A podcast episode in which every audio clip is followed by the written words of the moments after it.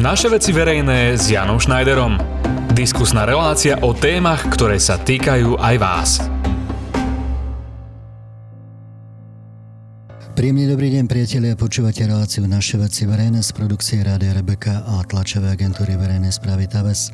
2. augusta si na celom svete pripomíname pamätný deň rómskeho holokaustu. Deje sa tak každoročne z iniciatívy polských Rómov a medzinárodných rómskych organizácií. Pamätný deň rómskeho holokaustu pripomína udalosti, ktoré sa udiali v noci z 2. na 3. augusta 1944, kedy počas likvidácie najväčšieho koncentračného tábora vo Svienčime Brezinke fašisti zavraždili takmer takmer 3000 rómskych mužov, žien a detí.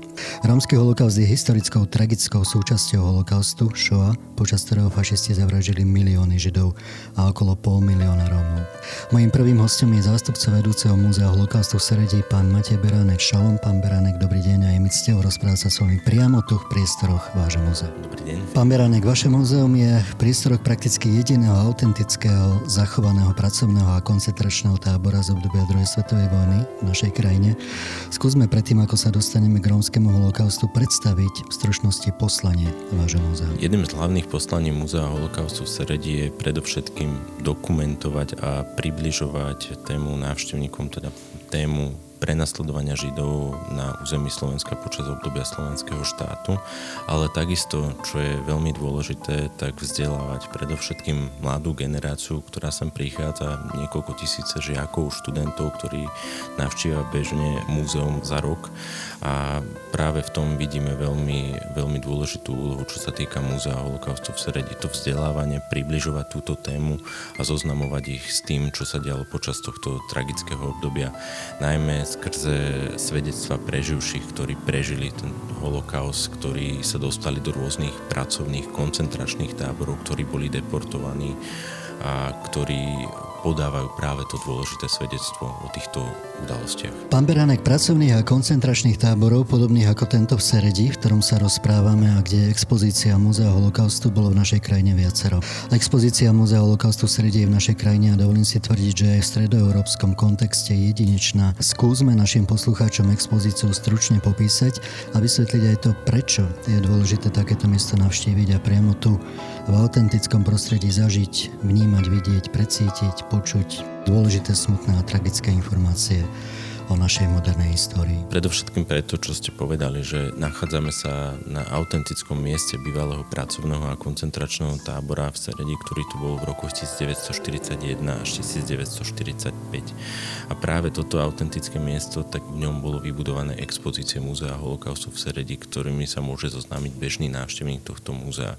Že nielen všeobecné o prenasledovaní Židov na území slovenského štátu medzi rokmi 38 až 1945, ale takisto aj históriu bývalého pracovného a koncentračného tábora v Seredi a rovnako tie hlavné miesta, kam boli Židia zo Slovenska v prvej a druhej vlne deportácie posielaní a kde veľká časť z nich zahynula, kde boli zavraždení v plynových komorách táborov ako Auschwitz, Birkenau, Belžec, Treblinka alebo Sobibor.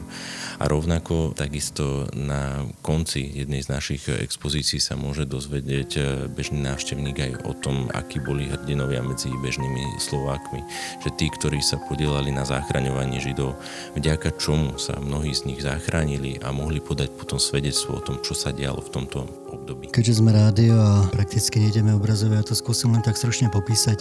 On je to naozaj na tom pôvodnom mieste tábora a sú to prakticky zrekonštruované baraky a je to jeden aj ten vozeň, v ktorom sa prevážali ľudia, nielen Židia do koncentračných táborov. Pán Beranek, vy ste zástupca šéfa tohto múzea, pracujete tu, vy máte vy ten genius loci, to, proste toho ducha toho miesta, keďže je to na tom autentickom priestore. Je to niečo podobné, ako keď človek ide priamo do Osvienčima alebo niekde inde? Musíme tu pochopiť a chápať to, že je to zasadené do tých podmienok a treba tu pochopiť celý ten slovenský štát, akým spôsobom bol nadstavený a práve na tomto sa môžeme pochopiť. To, že prakticky od skorých začiatkov, ešte keď nebol vyhlásený slovenský štát, už v roku 1938 v období autonómie, tak tu bola ostrá štvavá propaganda proti Židom, ktorí chceli vyraďovať z hospodárskeho života, zo spoločenského života.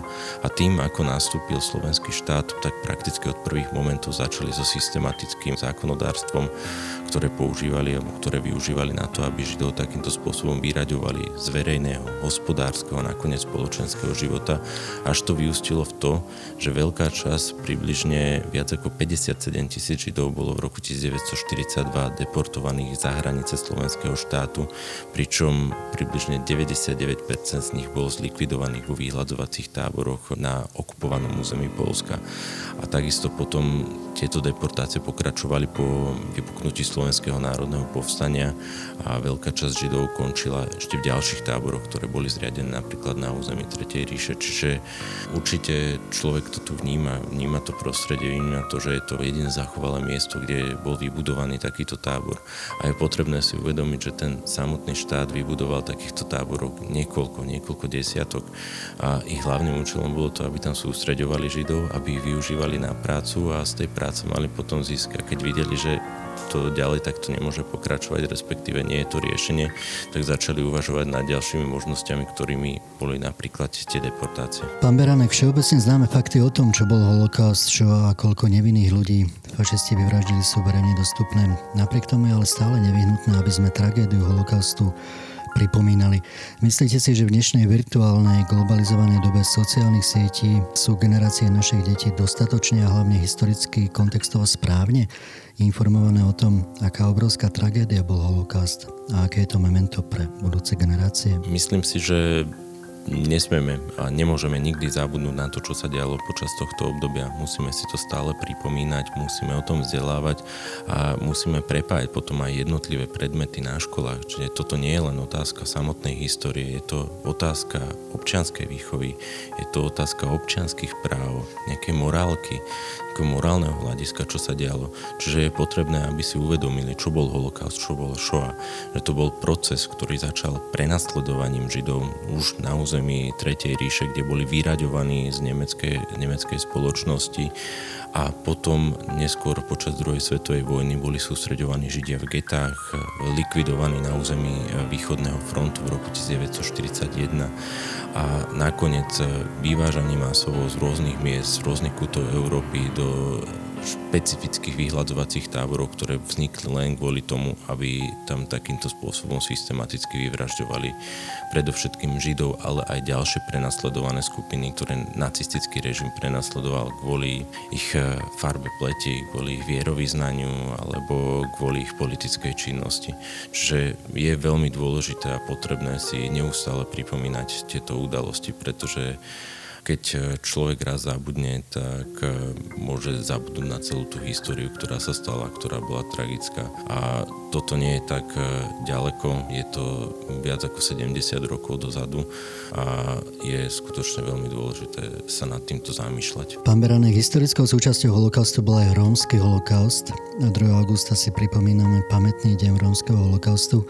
Povedzme našim poslucháčom, čo konkrétne rómsky holokaust znamená pre Rómov žijúcich na území vojnového slovenského štátu, ale aj pre Rómov z území, ktoré po viedenskej arbitráži pripadli fašistickému Maďarsku. To, čo sa dialo s Rómmi na území slovenského štátu, tak e, podobne ako Židia podliehali pracovnej činnosti, alebo teda pracovnej povinnosti, ktorá bola určená nielen pre Židov, ale aj pre Rómov. Čiže najmä, čo sa týkalo vojenských brancov, tak boli pridelovaní k špeciálnym útvarom, ktoré mali na starosti to, aby pracovali tam, kde im vlastne Ministerstvo národnej obrany povedalo, alebo kde im prikázalo. No a takisto sa na nich stiahovali nejaké určité zákony a opatrenia, ktoré si príjmali na jednotlivých územiach, kde mohli byť vysídlovaní z ich eh, miest, kde bývali. Ale ten najzásadnejší obrad nastal potom, ako vypuklo Slovenské národné povstanie. Pretože keď vypuklo Slovenské národné povstanie, tak na Slovensko prichádzali aj špeciálne jednotky, ktoré mali na starosti nielen to, aby sústreďovali zostávajúcich Židov napríklad v sereckom tábore a časť z nich likvidovali priamo na určitých miestach, ale takisto dochádzalo k tomu, že mnohých Rómov, ktorí sa nachádzali na jednotlivých územiach na území slovenského štátu, tak boli likvidovaní, končili na miestach ako Kremnička alebo Nemecka. Dokonca bol zriadený aj osobitný tábor pre Rómov v Dubnici nad Váhom, kde došlo aj zavraždenie niekoľkých Rómov, ktorí sa nachádzali v tomto tábore. A čo sa týka ďalších miest, alebo čo sa dialo s Rómmi na iných e, miestach, tak e, každý ten štát alebo každé to územie bolo špecifické. V niektorých táboroch dochádzalo k likvidácii Rómov už prakticky od začiatku, keď si zoberieme ústašovský režim v Chorvátsku, kde bol zriadený tábor Jasenovac, kde vraždili Rómov. Potom e, v protektoráte Čechy a Morava boli zriadené špeciálne tábory pre Rómov ako lety úpisku.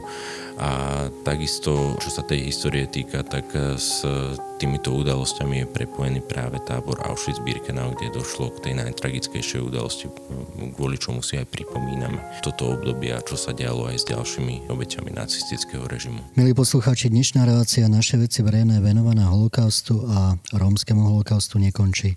Mojím prvým hostom bol zástupca vedúceho múzea holokaustu v Sredi Matej Beránek. Bolo mi cťou a srdečná vďaka. Ďakujem veľmi pekne. No a po hudobnej pauze pokračujeme v dnešnej smutnej téme rómskeho holokaustu. Počúvate naše veci verejné s Jánom Schneiderom. Milí poslucháči, počúvate reláciu Naše veci verejné dnes venované holokaustu a špeciálne rómskemu holokaustu, ktorého pamätný deň si pripomíname 2. augusta. So zástupcom riaditeľa Múzea holokaustu v Seredi Matejom Beránkom sme hovorili aj o tom, čo znamenal a stále znamená holokaust a aj rómsky holokaust a prečo je dôležité si tieto tragické udalosti svetových, európskych, ale aj moderných slovenských dejín stále pripomínať. Mojím ďalším hostom je pán Abel Ravas, spolnomocnenec vlády Slovenskej republiky pre rómske komunity. Pán Ravas, v týchto dňoch si pripomíname výročie rómskeho holokaustu. Prečo je potrebné túto smutnú kapitolu aj našich slovenských dejín stále pripomínať? Bohužiaľ, stále na Slovensku platí, že málo ľudí vie o tom, že keď hovoríme o udalostiach holokaustu, tak týkalo sa to aj rómskych komunít. A je to smutné aj kvôli tomu, že opäť sa objavili skupiny, ktoré ponúkajú veľmi podobné riešenia, ako sme už tak povediac vyskúšali v 40 rokoch.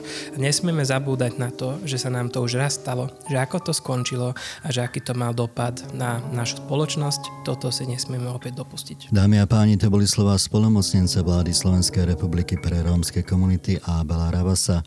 Zrejme ste si všimli, že počas celej relácie počujete v pozadí našich debat slivú, precítenú klavírnu hudbu.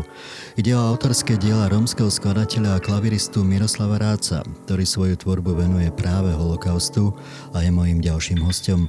Pán Rác, je mi potešením hovoriť s vami. Ste pomerne mladý človek, triciatník. Prečo ste sa rozhodli svoju skladateľskú tvorbu a interpretačné umenie venovať práve holokaustu?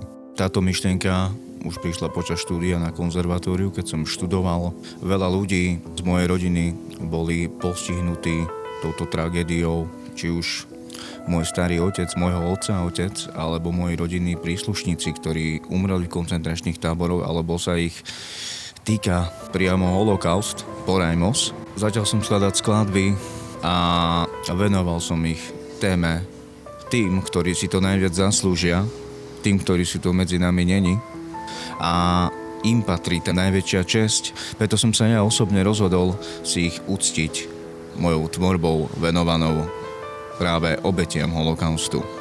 Pár z 2. augusta si na celom svete pripomíname pamätný deň rómskeho holokaustu. Aké je podľa vás posolstvo tejto tragickej historickej udalosti pre dnešnú a budúce mladé generácie? V prvom rade odkazom pre všetky generácie je, aby sa táto tragédia neopakovala, aby sme nezabudli na utrpenie našich predkov a ďalších iných národností, ktoré nevinne umierali kvôli svojmu vierovýznaniu, farbe pleti, etnicite, aby sme nedovolili, aby sa rozširoval rasizmus, fašizmus, xenofóbia a ďalšie tieto vplyvy, ktoré momentálne ovplyvňujú našu spoločnosť. Nesmieme zabudnúť na tragédie, ktoré postihli našu spoločnosť a je to odkaz nielen pre tieto generácie, ktoré sú teraz, ale pre všetky generácie, ktoré budú na tejto planete existovať. Pára, srdečná vďaka za ochotu, váš čas aj sprostredkovanie vášho jedinečného umeleckého aj osobného postoja k holokaustu. Nech sa vám v vašej tvorbe a živote darí, aby som bol rád, keby ste pozdravili našich poslucháčov. Pozdravujem všetkých, prajem vám všetkým len to najlepšie, v Božej láske, v miery a v ochote si pomáhať a držať spolu ruka v ruke. V prvom rade buďme tí, ktorí si medzi sebou pomôžu a nie tí, ktorí pôjdu proti sebe. Čiže moje také heslo a kredo do budúcna je, že a to platí aj do života, neodsudzovať, neposudzovať, neponižovať a ani sa nad nikým nepovyšovať. To bol Miroslav Rác, dámy a páni, srdečná vďaka. Milí poslucháči, počúvali ste reláciu Naše veci verejné z produkcie Rádia Rebeka a tlačovej agentúry verejnej správy TAVES venovanú holokaustu a rómskemu holokaustu. Vďaka za pozornosť, teším sa do počutia opäť o týždeň. Počúvali ste Naše veci verejné s Jánom Schneiderom. Nezabudnite si nás naladiť v premiére opäť vo štvrtok o 18. a v repríze v sobotu o 13. hodine.